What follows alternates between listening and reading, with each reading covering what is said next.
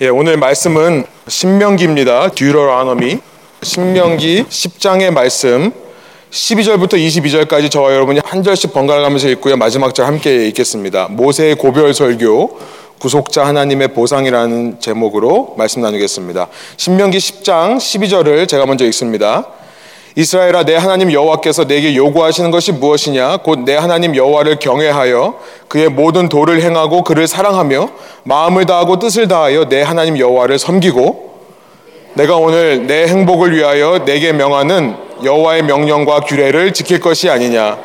하늘과 모든 하늘의 하늘과 땅과 그 위의 만물은 본래 내 하나님 여호와께 속한 것이로되, 여호와께서 오직 내 조상들을 기뻐하시고 그들을 사랑하사 그들의 후손인 너희를 만민 중에서 택하셨음이 오늘과 같으니라. 그러므로 너희는 마음에 할례를 행하고 다시는 목을 곧게 하지 말라.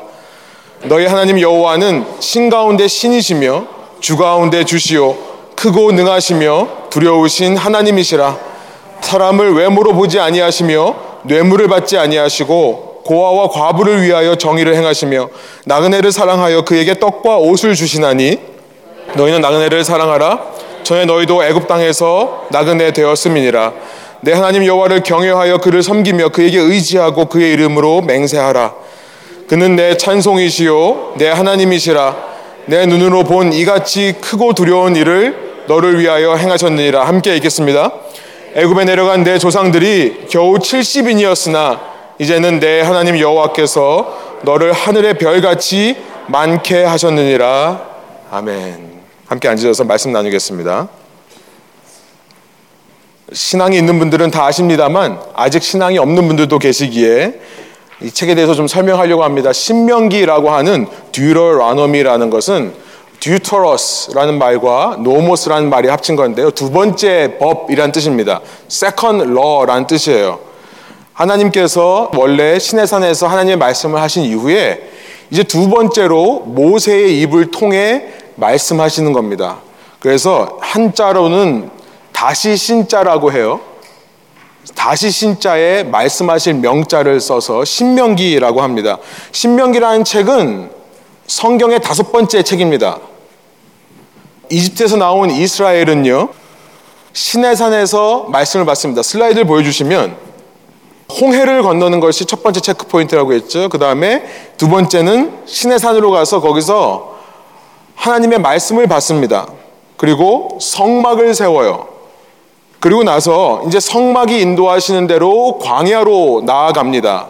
그래서 약속의 땅인 가나안을 향해 올라가는 3번을 향해 올라가는 것이 지난 시간까지 우리가 살펴봤던 책의 내용들이었어요.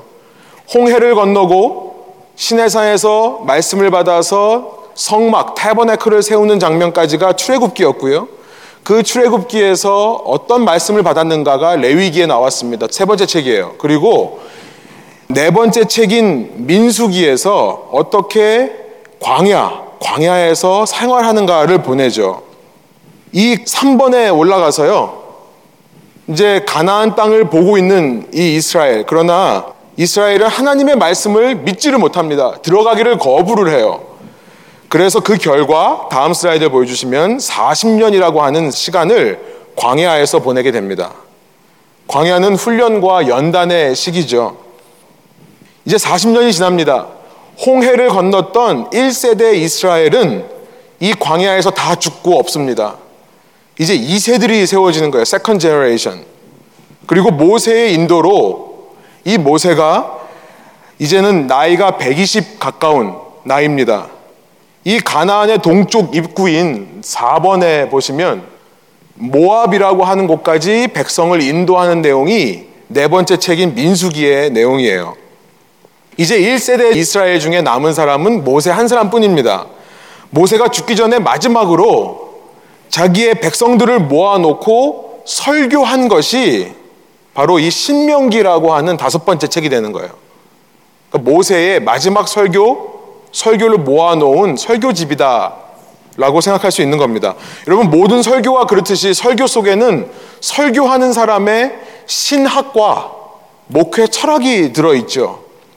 모세가 120년이라는 시간을 살면서 하나님의 인도하심을 받으면서 깨달았던 것, 그 하나님과 만났던 체험들을 녹고 녹아서 자기의 신앙을 이 설교집에 담아 백성들에게 이야기하는 것입니다. 이 신명기의 내용을 제가 지난 주간에 한번 쭉 읽어봤는데요. 이 많은 내용을 한 포인트로, 원 포인트로 압축해서 말하라라고 한다면 저는 이 모세가 120년 동안 하나님과의 관계 속에서 얻은, 그리고 마지막으로 백성들에게 하고 싶은 한마디는 이거라고 생각합니다. 뭐냐면 하나님은 보상의 하나님이라는 거예요. God is the God of reward. God of compensation이라고 할 수도 있겠죠. 보상하는 하나님이다라는 것을 모세가 백성에게 알려주고 싶은 것이다. 이렇게 정리해 볼 수 있겠습니다. 보상, reward, compensation. 여러분은 보상이라는 단어를 들으면 무슨 생각이 떠오르십니까? 어떤 생각을 하게 되세요? 어떤 사람들은 이 보상이라는 말은 너무나 유아적인, childish하고요, 좀 약간 유치한 어린아이 같은 이야기라 생각하시는 분들도 있을 것 같아요. 그렇죠. 내가 무슨 좋은 결과를 얻기 위해 노력하는 것이 조금 낮은 수준의 어린아이 같은 모습이라고 생각하기 쉽습니다. 그런데 우리의 삶을 들여다보면요, 실은 솔직한 우리의 마음은 뭐냐면 보상이라는 것이 우리 삶의 큰 모티베이션이에요. 우리의 삶을 움직이는 큰 동기 중에 하나가 보상이라는 것을 인정하지 않을 수가 없습니다.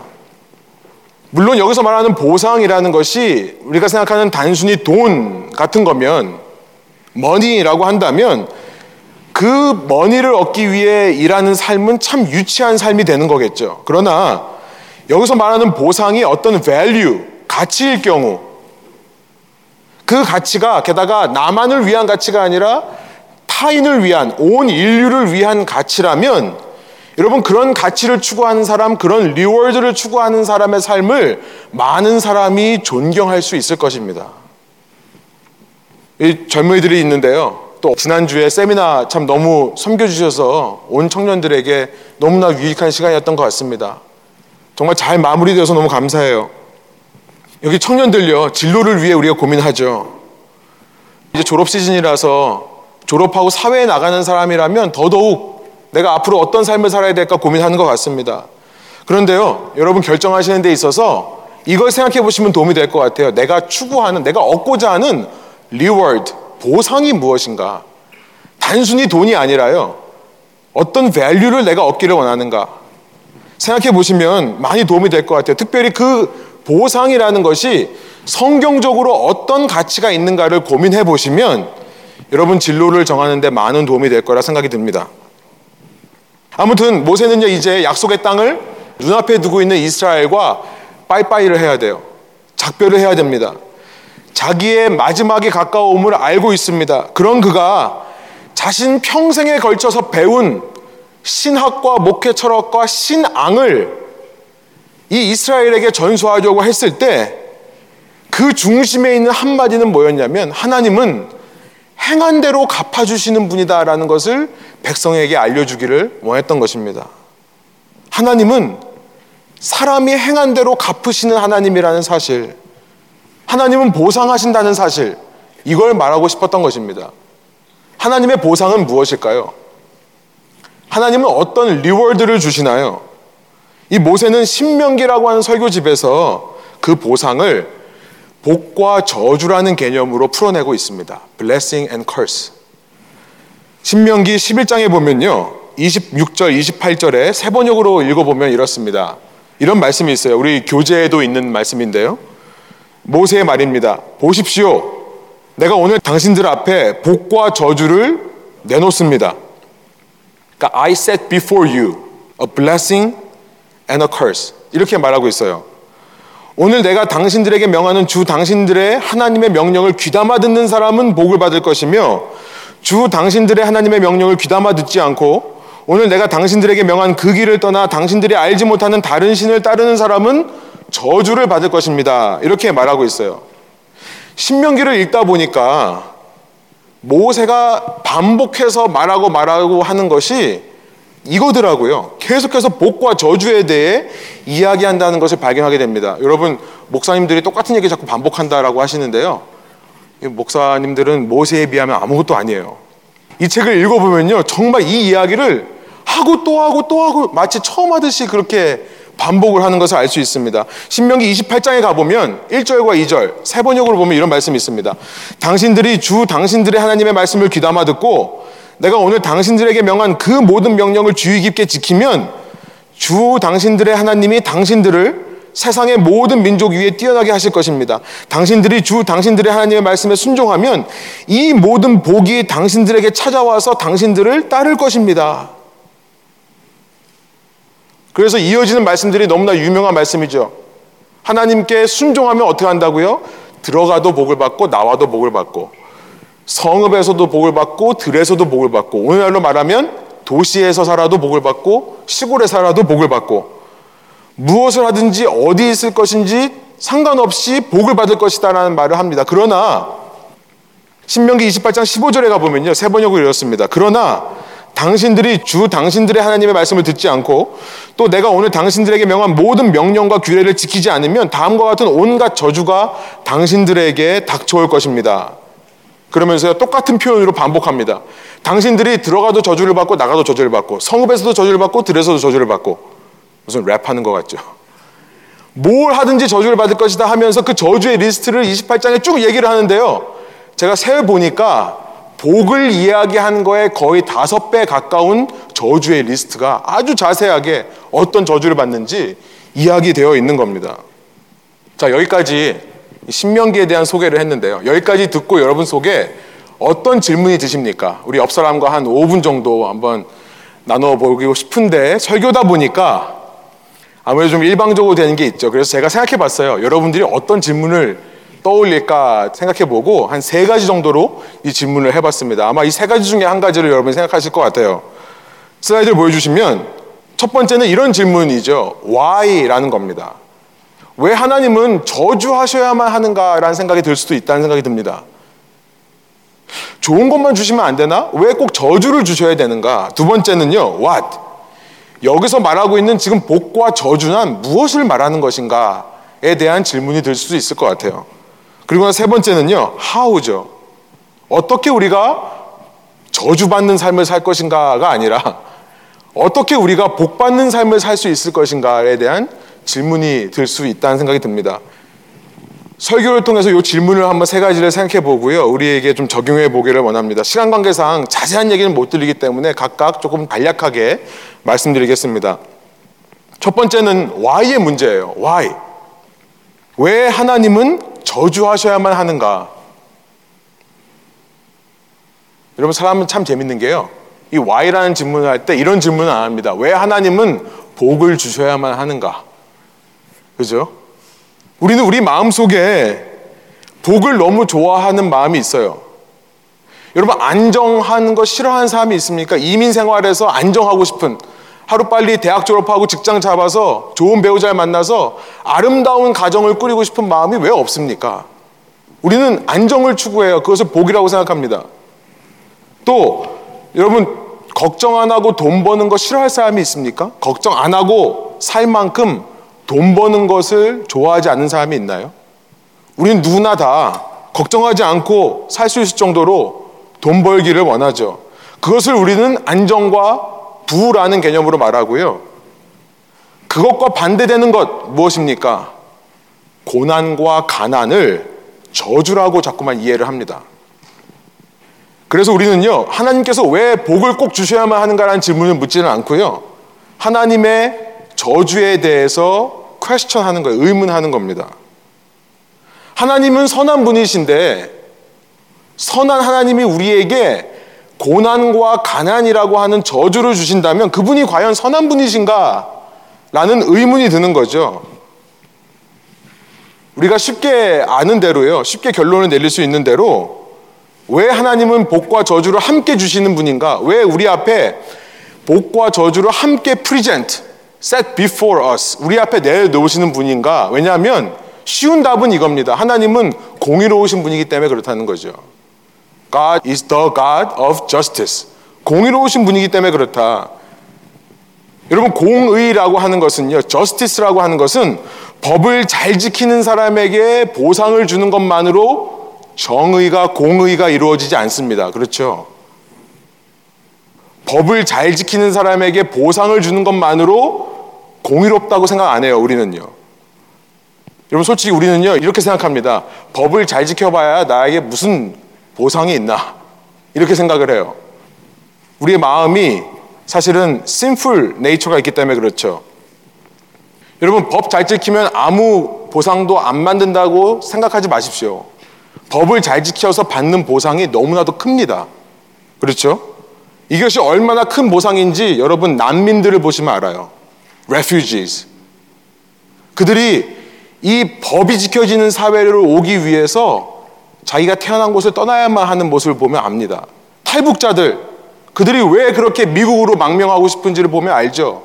우리 주위에 있는, 이 미국 주위에 있는 나라들이 왜 그렇게 국경을 무리해서 넘어서라도 미국으로 오고 싶은가를 생각해 보면 법을 잘 지켜서 우리가 정말 많은 보상을 받고 있다는 것을 알게 돼요. 그러나 그것으로 공의가 끝나는 것이 아닙니다. 공의라고 하는 것은 법을 잘 지키는 사람에게 보상도 줘야 되지만 법을 안 지키는 사람에게는 처벌도 줘야 그 사회가 공의로운 사회라고 우리는 얘기를 해요. 하나님께서는 공의의 하나님이시기 때문에 자신의 공의로움, 저스티스를 드러내시기 위해 복과 함께 저주를 우리 앞에 보여주신다는 겁니다. 그런데 거기서 끝나는 게 아니에요. 단순히 그 이유 때문이 아니라 이 신명기를 좀 더 읽다 보면요, 성경을 좀 더 읽다 보면, 아니 우리가 신앙생활을 좀 하다 보면 뭘 깨닫게 되냐면요, 하나님은 그 우리가 저주라고 생각하는 고난과 가난을 통해 우리 자신을 성숙시키십니다. 그래서 어떤 일을 하시냐면 마치 우리가 달걀 속에서 컴포트 존이라고 생각하고 머물러 있기를 좋아하는데 그 달걀의 에그쉘을 깨트리시고 우리를 브레이크드로 하시듯이 그 계란 속에서 있을 때는 너무나 편했는데요. 나오고 보니까 더 자유롭죠. 그렇게 우리의 바운더리를 넘어가도록 하시는 거예요. 고난과 가난을 통해서요. 그러면서 그런 과정을 통해 우리를 조금씩 복 쪽으로 밀어가십니다. 몰고 가세요. 여러분 하나님은 복과 저주라고 하는 보상을 우리 앞에 보여주시면서 우리에게 50-50라고 말씀하시는 분이 아니에요. 하나님은 우리가 100% 복을 선택하기를 원하십니다. 그런데 우리의 sinful nature 때문에 우리는 자꾸만 복을 선택하지 않고 저주를 선택하려고 그래요. 그래서 하나님은 저주를 허락하심을 통해 우리를 성숙시켜서 그 다음번에는 좀 더 복을 선택하는 사람으로 만들어 가신다는 거예요. 제가 이렇게 써봤습니다. 그런 100% 복을 향한 결정을 할 수 있도록 우리를 성장시키는 도구로 저주를 사용하시기 위해 두신다. 그런 복을 향한 100%의 결정을 할 수 있도록 우리를 성장시키는 도구로 저주를 두시는 것이다. 그래서 신명기 30장에 보면 이런 말씀이 있습니다. 30장 19절부터 20절이에요. 조금 이제 주의가 분산되려고 하니까 한 목소리로 한번 하나님 말씀을 읽어보겠습니다. 여러분 큰 목소리로 한번 읽어볼까요? 신명기 30장 19절입니다. 세 번역이에요. 나는 오늘 하늘과 땅을 증인으로 세우고 생명과 사망, 복과 저주를 당신들 앞에 내놓았습니다. 당신들과 당신들의 자손이 살려거든 생명을 택하십시오. 20절 이렇게 말합니다. 함께 읽습니다. 주 당신들의 하나님을 사랑하십시오. 그의 말씀을 들으며 그를 따르십시오. 그러면 당신들이 살 것입니다. 주님께서 당신들의 조상 아브라함과 이삭과 야곱에게 주시겠다고 맹세하신 그 땅에서 당신들이 잘 살 것입니다. 그래서 하나님은 복과 저주를 동시에 보여주시면 말미암아 당신의 공의로움, 저스티스를 드러내시기도 하지만 동시에 그 저주를 통해 우리를 복 쪽으로 밀어가시면서 당신의 사랑을 보여주시는 거예요. 당신이 우리를 얼마나 올바른 존재로, 얼마나 온전한 존재로 만들어 가시기를 원하시는지를 보여주시는 겁니다. 이것이 첫 번째 질문, 왜 하나님이 저주를 우리에게 주셔야만 하는가에 대한 답이 될 수 있는 겁니다. 두 번째는요, 왓의 문제였습니다. 그럼 여기서 말하는 복과 저주는 뭐냐는 거예요. 우리가 이해하는 것처럼 안정과 부는 복이고 고난과 가난은 저주입니까? 신명기를 별 생각 없이 대강 이렇게 한번 읽어보면 마치 그런 것 같아요. 그러니까 약속의 땅에 들어가서 잘 먹고 잘 사는 게 복이다. 거기에 들어가서 농사짓기 실패하고 이웃 나라들에게 점령당하는 게 저주다. 이렇게 생각하기가 너무 쉽습니다. 그런데 모세는요, 그런 1차원적인 이야기를 하는 게 아니에요. 그런 정말 유아적인 유치한 단순한 이야기를 하는 것이 아닙니다.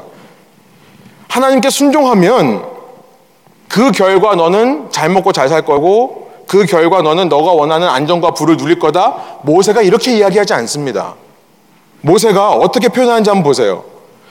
성경에 있으신 분들은 28장으로 한번 가보세요. 신명기 28장 4절에 보면 아까 말씀드린 대로 너희가 성읍에서도 복을 받고 들에서도 복을 받을 것이다 라고 말씀하신 이후에 이렇게 말합니다. 없는 분들은 한번 들어보세요. 내가 하나님의 말씀을 순종하면 그 다음에 첫 번째가 뭐래요? 자녀를 많이 낳을 거래요. 네가 하나님의 말씀을 순종하면 땅이 열매를 많이 맺을 거다 이렇게 말씀하세요. 가축들이요 새끼들을 많이 낳을 거다. 소도 많아지고 양도 많아질 거다. 28장 4절에 말씀합니다. 그리고 7, 8절로 가보면 들어와도 복을 받고 나가도 복을 받는다고 말씀하신 이후에 7, 8절에 가보면요 적들이 쳐들어오는데요 7길로 도망한대요.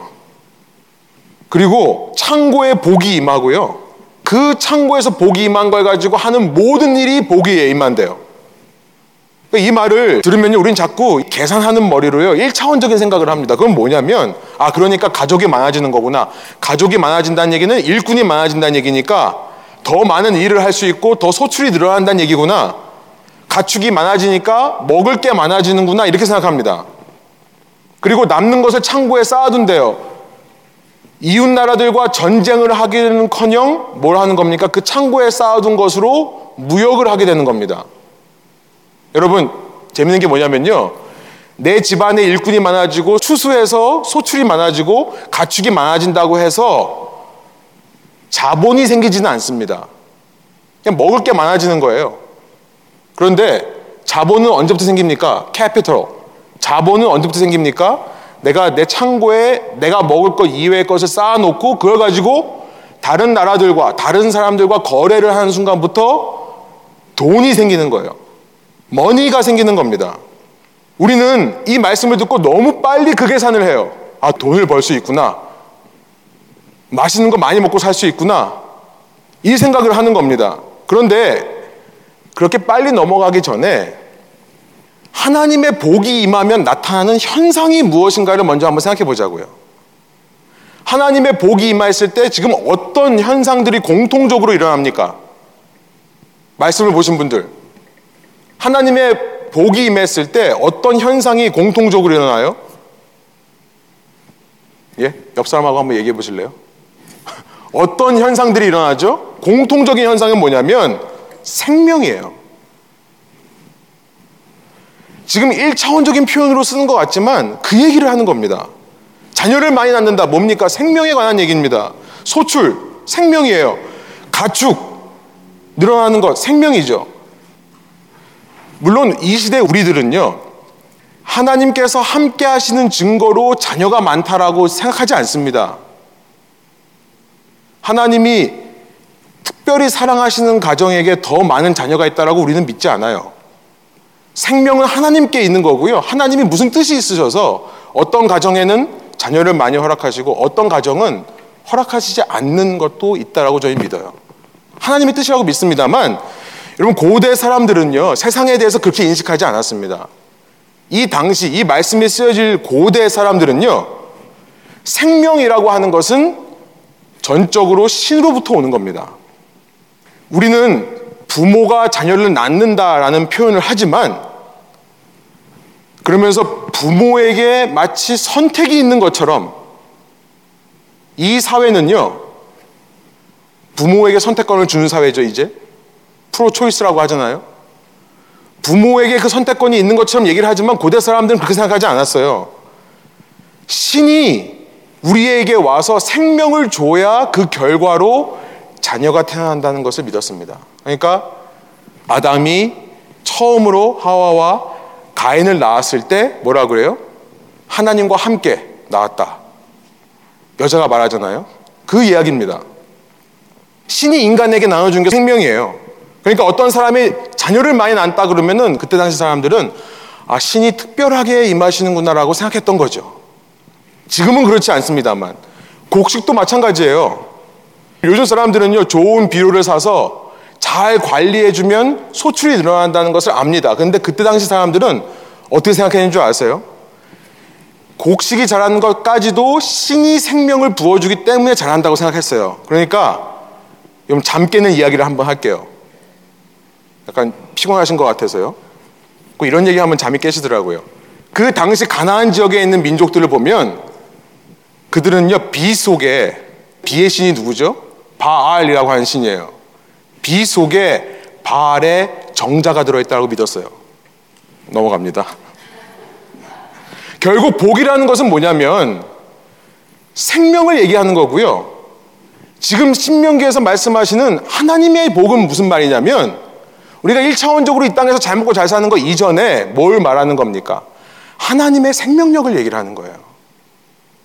하나님의 생명력이 내 속에 거하는 것, 이것이 여러분 복의 정의입니다. 이게 복의 데피니션이에요. 하나님의 생명력이 내 속에 거하는 것. 그러니까 앞서서 우리가 읽은 30장 19절의 말씀이요, 이 복의 개념을 제대로 이해해야만 이해할 수 있는 말씀이었어요. 다시 한번 읽어드릴게요. 신명기 30장 19절 우리가 읽었습니다만 다시 한번 읽어보겠습니다. 나는 오늘 하늘과 땅을 증인으로 세우고, 모세의 말이에요, 생명과 사망, 복과 저주를 당신들 앞에 내놓았습니다. 지금 모세는요 복을 뭐라고 이해합니까? 생명이라고 이해하는 거예요. 저주를 뭐라고 이해합니까? 사업 실패가 아니라 사망을 저주라고 이해를 하는 거죠. 그러면서 뭐라고 말해요? 당신들과 당신들의 자손이 살려거든 생명을 택하십시오. 살기 위해 생명을 택해라. 무슨 말입니까? 이게 바로 복을 얘기하는 거예요. 그 하나님의 생명력을 얻기 원한다면 복받는 삶을 살아라, 하나님과 함께 거해라, 하나님과 동행하고 하나님의 말씀을 순종해라 라고 말하는 겁니다. 여러분 기독교는요 이거 기억하세요. 기독교는 근본적으로 복받는 종교입니다. 기독교는 근본적으로 생명력의 종교예요. 이거는 이제 쉽게 아멘이 되죠. 오해하지는 않으셨으면 좋겠습니다. 그 말하는 복이라는 것이 말씀드린 대로 자녀 잘 낳아 잘 키는 거, 장사 잘 되고 좋은 사람 만나고 이러는 것이 아니라요, 기독교에서 말하는 복은요 예수 믿으면, 내가 그전까지 예수님을 모를 때는 그것이 없었다가 예수를 믿고 나면 막혀있던 통로가 그제서야 뚫린다는 것을 이야기하는 겁니다. 이게 기독교예요. 어떤 막혀있던 통로입니까? 하나님의 생명력이 내 속으로 흘러들어올 수 있는 통로가 이전에는 막혀있었는데요, 예수님 믿고 나서 그것이 뚫리더라, 그리고 하나님의 생명력이 내 속에 들어오더라. 이게 바로 복입니다. 기독교는 이걸 추구하는 사람들이고요, 신앙인들은 그걸 추구하는 사람들입니다. 우리의 신앙생활은 그 생명력으로부터 시작되는 것이고요, 여러분 그 생명력이 내 속에 들어올 때 가장 먼저 어떤 변화가 일어나겠습니까? 내 속이 회복이 일어나죠. 내 안에 깨어진 형상들이 회복되고 죽었던 나의 영이 회복되는 것으로 시작합니다. 여기서 잠깐 우리의 세상을 한번 돌아볼게요. 여러분, 여러분의 상태는 어떠십니까? 여러분의 지금 현재 상태는 어떻습니까? 요즘 신앙생활이 어떠신가요? 생명력이 나 안에 있을 때 나타나는 1차원적인 안정과 부가 아니라요, 여러분의 속에 지금 그 하나님의 생명력이 살아있습니까? 이 1차원적인 것들은요 내 몸 밖에 있는 걸 자꾸 얘기를 해요. 제가 자꾸 말씀드립니다만 happiness, 미국 사는 사람들은 pursuit of happiness, 이 행복을 추구할 권리가 있죠, 누구나. 근데 happiness라는 단어는 happen이라는 동사와 어원이 같다고 말씀드렸습니다. What's happening around me, what's happening outside me, 이게 happiness예요. 내 밖에서 일어나는 일 때문에 즐거우면 그게 행복입니다. 근데 신앙은 그걸 말하는 것이 아니죠. 하나님은 그런 말씀하시는 것이 아닙니다. 내 몸 밖의 상태가 어떠하든지 간에 너 속에 평안이 있느냐 이거예요. 내 몸 속에 어떤 일이 일어나는 것과 상관없이 너 마음 속에 기쁨이 있느냐, 즐거움이 있느냐, 감사가 있느냐. 어떻게 그렇습니까? 하나님의 생명력이 내 속에서부터 나오는 것이기 때문에 그런 거예요. 만일 그렇지 않다면 오늘 이 자리에 나오실 때 그런 마음으로 나오시지를 못하셨다면 여러분 이 예배를 통해 다시 한번 그 생명력이 여러분 가운데 회복되시기를 소원합니다. 어떻게 생명력을 얻을 수 있는가? 세 번째 포인트입니다. 다음 포인트 넘어갈게요. 어떻게 그 생명력을 얻을 수 있는가? 어떻게 복받는 삶을 살 것인가? 라는 질문이자 how의 질문입니다. 여러분 답은요 너무나 간단합니다. 이 가스펠 프로젝트 2권이 우리에게 계속해서 말하고자 하는 것이 바로 그거예요.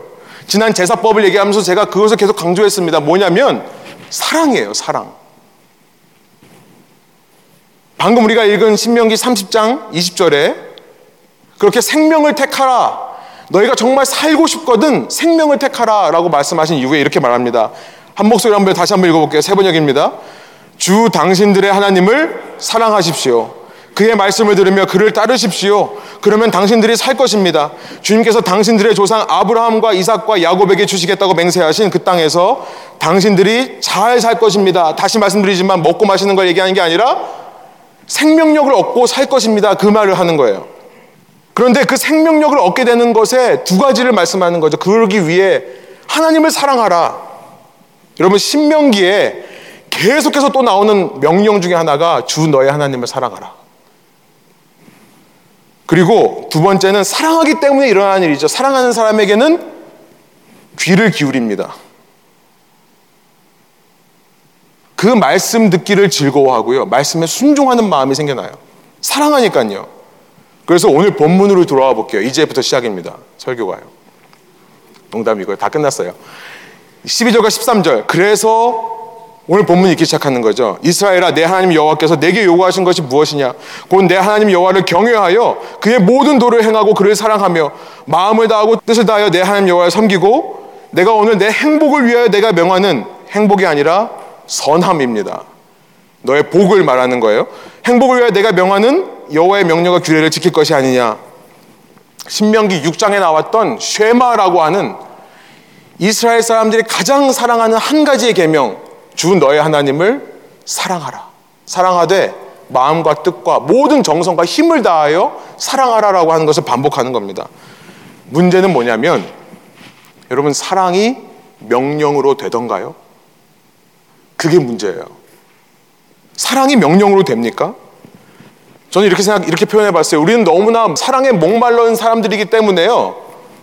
노력으로 사랑을 느끼지 못합니다. 지금 어떻게 하면 복받는가, 어떻게 하면 그 생명력을 얻을 수 있는가를 얘기하고 있는데요. 사랑하면 된다. 너무 쉬운 답이에요. 말씀에 순종하면 된다. 너무 쉬운 답입니다. 중요한 것은 뭐냐면 어떻게 하면 그러면 사랑의 마음을 가질 것인가가 중요한 거죠. 여러분, 사랑에 빠지는 거 설득으로 되던가요? 해야 된다라고 하는 강제와 요구로 되던가요? 그래서 우리가 해야 될 일은 뭐냐면 우리가 사랑해야 되는 그 하나님이라는 존재가 어떤 분인지를 먼저 알아야 돼요. 자, 그것이 14절과 17절의 내용입니다. 오늘 본문이요. 제가 한번 읽어보겠습니다. 하늘과 모든 하늘의 하늘과 땅과 그 위의 만물은 본래 내 하나님 여호와께 속한 것이로되. 이게 무슨 말이에요 도대체? 하늘과 모든 하늘의 하늘과 무슨 말인지도 모르겠어요. 당시 사람들도 몰랐어요. 하늘을 보면서 이게 정말 어떻게 이루어진 건가 신기했어요. 그래서 3이라고 하는 하나님의 숫자를 가지고 3층 천으로 세 가지 층에 있는 이 우주로 이해했습니다. 우리는 지금 천문학이 이렇게 발달됐는데도 아직 우주의 비밀을 알지 못하고 있죠. 밝혀내지 못하고 있죠. 무슨 말을 하는 겁니까? 하나님께서 이렇게 위대하신 창조주라는 것을 얘기하는 거죠. 17절.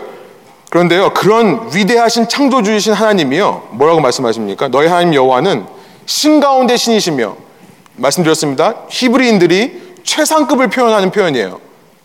그러니까 하나님만이 최고의 신이고 주 가운데 주시다. 가장 능한 힘이 있는 주, 유일한 주님이시다라는 고백이에요. 크고 능하시고 두려우신 하나님이시라. 크고 능하시고 두려우신 하나님이라는 것은 공의의 하나님을 나타내는 말입니다. 공의의 하나님이에요. 그래서 사람을 외모로 보지 않고, 성경에서 제가 제일 좋아하는 말이죠. 개인적으로 외모로 보지 않는다. 그리고 뇌물을 받지 않으신다. 예, 웃으시는 분들은 자기는 아닌 줄 알아요. 예, 하여튼 근데 그런 공의로우신 하나님께서, 하나님을 생각할 때 우리는 정말 공의로우신 분이고 정말 대단하신 분이에요. 우리가 이 땅에서 만나는 사람 중에 가장 유명하고 가장 대단한 사람보다 더 대단한 사람입니다. 그런데요, 그분이 자기의 사람들에게 어떻게 역사하시는지를 보세요. 15절이에요. 여호와께서 오직 내 조상들을 기뻐하시고 그들을 사랑하사. 왜요? 신명기 7장 7절에 가보면 하나님이 이스라엘 향해서 뭐라고 하면, 너희는 모든 민족 중에 가장 작은 민족이다, 가장 보잘것없는 사람들이다 라고 말씀을 하세요. 근데 왜 이 사람들을 기뻐하실까요? 왜 사랑하실까요? 왜 그들의 후손인 너희를 만민 중에서 택하셨을까요? 오늘 우리처럼요, 저주받아 마땅한 자들입니다. 당연히 저주를 받아야 되는 사람들이에요. 여러분, 하나님의 공의와 정의가 이 땅에 어떻게 실현되는가를 보면 이해가 안 돼요. 지금이나 그때나 우리의 눈으로 보기에는 이해가 안 됩니다. 하나님은 분명히 창조주시고 전능하시고 공의로우신 분인데 그분의 공의가 이 땅에 어떻게 이루어지는지를 보세요. 18절 19절입니다. 고아와 과부를 위하여 정의를 행하시며 나그네를 사랑하여 그에게 떡과 옷을 주시나니. 고아와 과부, 당시 사회에서 외면해도 되는 사람들이에요. 오직 유대인들만 이들을 케어합니다. 철저하게 효율성으로 따지는 사람들에게 고아와 과부는 아무 필요가 없는 사람들이에요. 나그네를 사랑한대요. 나그네라는 것은 투어리스트가 아닙니다. 말씀드렸죠? 나그네라는 것은 이방인들을 말하는 거예요. 무슨 이유인지 모르겠지만 노예건 모건 간에 유대인 땅에 와서 살고 있는 이방인들을 말하는 것이 나그네입니다. 그들에게 뭘 주신다고요? 우리 하나님이요? 뭘 주신다고요? 떡과 옷, 안정과 부를 말하는 건가요? 아니요. 생명을 주신다는 거예요. 이들에게 생명을 주시기는 원하시는 하나님이다. 19절 보세요. 너희는 나그네를 사랑하라. 왜냐하면 너희도 나그네였기 때문에. 너희 원래 이방인이었어. 유대인에게 말하시는 거예요. 너 원래부터 택한 민족이 아니야. 너희도 다 이방인이었어. 너희는 나의 원수였다 말씀하시는 겁니다. 그런 원수들이, 처벌받아 마땅한 사람들이, 당연히 저주를 받아야 되는 사람들, 복을 받으면 안 되는 사람들이, 여러분 굿뉴스가 뭡니까? 지금 이 시대의 TV와 라디오 이런 데서 매일처럼 외쳐야 되는 굿뉴스가 뭘까요? 그런 우리를 위해 예수 그리스도가 죽고 살아나심으로 말미암아 하나님의 생명력이 임하기 시작했다는 겁니다. 여러분, 이것을 깨달아질 때 그가 어떤 분인지를 먼저 알고요, 두 번째로 근데 그런 분이 나를 위해 무슨 일을 했는가를 깨닫게 될 때, 머리로만 깨닫는 게 아니라 내 마음으로 고백되어지고 믿어질 때, 그때 내 안에 사랑이 회복되게 되는 거죠. 그래서 21절에 보면 이렇게 말씀합니다. 그는 내 찬송이시오 내 하나님이시라. 내 눈으로 본 이같이 크고 두려운 일을 너를 위하여 행하셨느니라. 너를 위하여 행하셨느니라. 그러니까 이런 사랑의 하나님을 만나고 나면요, 그 말씀이신 예수님을 따라가고 섬기고 싶은 마음이 자발적으로 드는 겁니다. 20절이에요. 내 하나님 여호와를 경외하여 그를 섬기며 그에게 의지하고 그의 이름으로 맹세하라.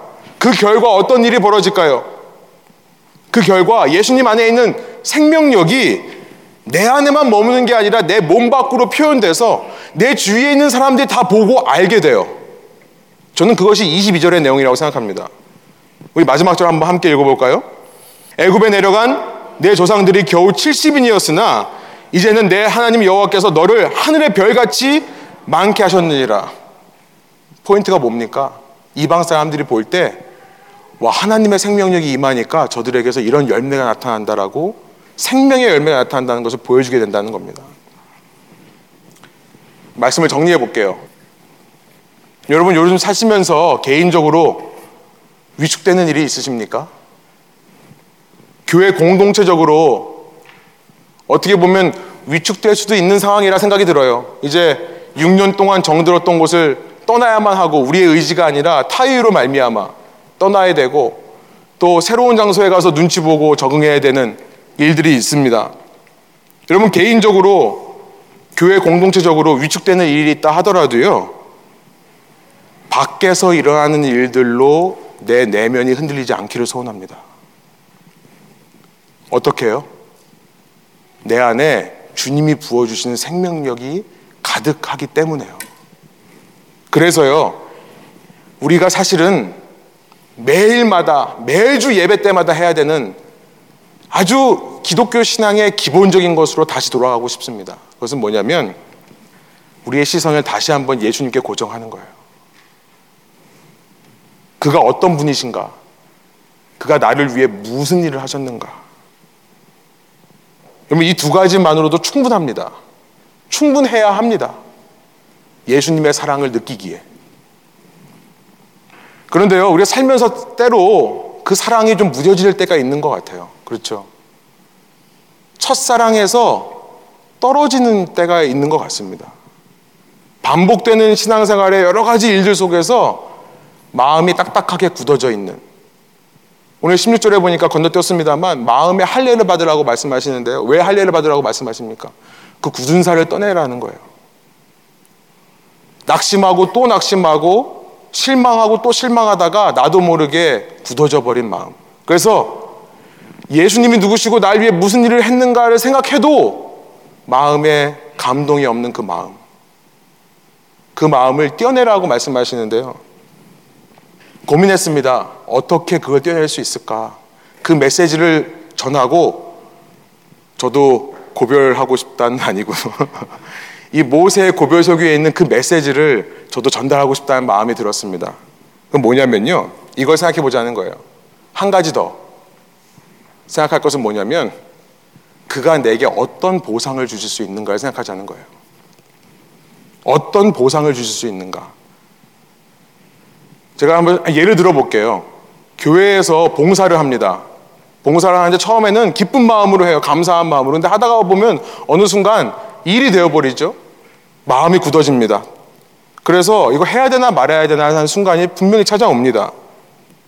저에게, 제가 그런 고민할 때 한 목사님께서, 하와이에서 참 존경하는 목사님인데 그분이 했던 조언의 말씀이 지금도 저를 이곳까지 이끌었다고 생각하는데요.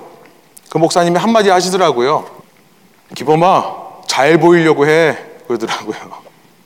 저는 고민하고 있었거든요. 이게 내가 지금 사람 보이기 위해서 하는 건가? 정말. 왜냐면 처음에는 하나님 위해서 시작했는데 어느 순간 일이 되어버리니까 눈치로 하는 거예요. 의리 때문에 하는 거예요. 그러니까 사람의 시선을 고민해야 되나 말아야 되나, 솔직하게 그만둔다고 할까 하고 있던 차에 목사님이 그러시더라고요. 너 정말 눈치 보면서 해. 그러시더라고요. 시선을 신경 쓰면서 해. 그러더라고요. 그 다음 말이 중요한 거죠. 근데 사람의 시선이 아니라 하나님의 시선을 신경 쓰면서 해라. 사람의 눈치가 아니라 하나님 눈치 보려고 노력해라. 지금도 하나님은 나를 주목하고 계신다는 거예요. 더 쉽게 한번 예를 들어보면 내가 누군가를 기쁘게 하기 위해 하는 일이 뭘까 한번 생각해 봤어요. 설거지더라고요. 누군가를 정말 기쁘게 하기 위해 제가 좀 하기 싫은데도 억지로 하는 일이 뭔가를 생각해 보니까 설거지예요. 그분이 기뻐할 거 상상하면 아, 물론 100% 다 그렇지는 않습니다. 때로는 무서워서 해요. 그런데 그분이 기뻐하실 걸 상상하면 그 힘이 돼요. 그런 거 경험해 보셨어요? 정말 하기 싫거든요. 그런데 하라니까 안 하면 또 난리 나니까, 죄송합니다. 안 하면 또 좀 그러니까 억지로 하는 게 아니라요. 그런 상황 속에서 상상을 하는 거예요. 이 사람이 들어왔을 때 얼마나 감동을 할까? 비록 표현은 안 하지만 얼마나 감사할까? 이런 걸 생각하면요, 스스로 뭐가 돼요? 스스로 뭐가 되죠? 기쁜 마음이 생겨나요. 예. 지금 아멘 안 하신 분들은 후회하죠. 여러분, 모든 사랑이 그런 겁니다. 사랑은요, 느낌이 아닙니다. 감정이 아니에요. 사랑의 정의를 말씀드립니다. 사랑은요, 누군가를 기쁘게 하려는 의지예요. Love is a will to make someone pleased. 누군가를 기쁘게 하려는 노력이 사랑입니다. 아버지의 날입니다. 아버지를 어떻게 기쁘게 할 수 있을까를 생각하다 보면 그 일 가운데서 뭘 하게 돼요? 더 사랑하게 돼요. 아버지가 기뻐하는 모습을 상상하고 뭔가를 하면요, 내가 기뻐요. 여러분, 사랑이란 게 그래요. 해야 한다라고 해서 꼭 해야 됩니다, 그렇게 하나님을 생각하고 하나님이 날 위해 뭘 했는지 기억하면 사랑해야 됩니다라고 해서 되는 일이 아니죠. 그런데 그런 사랑의 마음이 잠깐 수그러들었다 하더라도 다시 되살리는 방법은 뭐냐면 그분이 기뻐하시는 게 뭘까를 생각해 보는 거예요. 그리고 그 모습을 상상해 보는 겁니다. 내가 이 일 때문에 고되고 지치지만 그분이 얼마나 기뻐할까를 상상하는 거예요.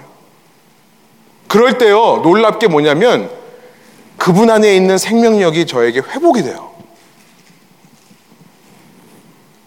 여러분, 어머니도 마찬가지죠. 어머니를 어떻게 기쁘게 할 수 있을까? 사랑입니다. 생각하기만 해도 행복하죠. 내가 만나고 싶은 그 사람, 내가 데이트하는 그 사람을 어떻게 행복할 수 있을까? 어떻게 기뻐하게 할 수 있을까? 생각하기만 해도. 그러니까 데이트하는 커플들 보면 집까지 막 데려다주고, 그죠? 데려다줬다가 또 자기 집까지, 또 반대 사람 집까지 또 와요. 서로 데려다주겠다고 또 다시 데려다주고. 그런 말도 안 되는 짓을 하는 능력이 어디서 나옵니까? 사랑하기 때문에 그런 거죠. 여러분, 소원하는 것이 있습니다. 주님 안에 있는 이 풍성한 복이 여러분과 저의 마음속에 가득하기를 원합니다. 그 복을 누리는 저와 여러분 되어서요, 그 복이 나 안에서만 머무는 게 아니라 차고 흘러넘쳐 이 도시 가운데로, 우리의 일상 속으로 흘러들어가기를 소원합니다. 그러기 위해 여러분, 주님을 사랑하기 위해 내가 어떻게 기뻐할 수 있을까를 한번 고민해 보세요. 노력해 보세요. 그러면서 사랑의 마음이 회복되고, 주님을 더 사랑하기 때문에 이 모든 수많은 선택과 결정들의 사회 속에서 복으로 가는, 생명으로 가는 선택을 내리는 저와 여러분 되기를 소원합니다. 함께 기도하시겠습니다.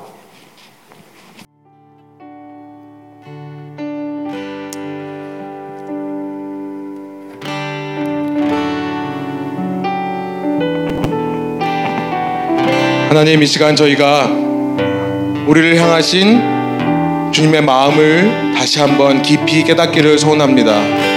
단순히 내 말을 들으면 복을 주겠고 내 말을 듣지 않으면 저주를 주겠다라고 말씀하시는 것이 아니라, 당신의 그 충만한 생명력을 나누어주고 싶으신 주님의 마음, 주님, 그 생명력을 우리에게 소유하기 위해 우리가 해야 될 최소한의 노력이 무엇인지 말씀해 주시는 주님, 주님이 기뻐하는 모습을 상상하며 살기를 원합니다.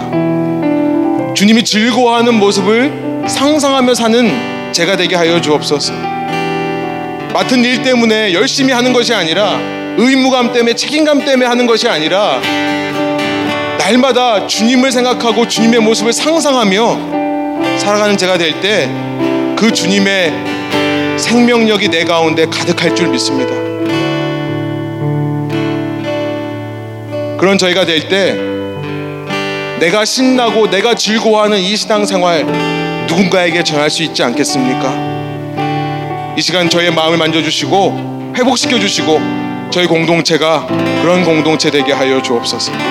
그렇게 하실 주님을 믿고 감사드리며 예수 그리스도 이름의 영광을 위하여 기도합니다.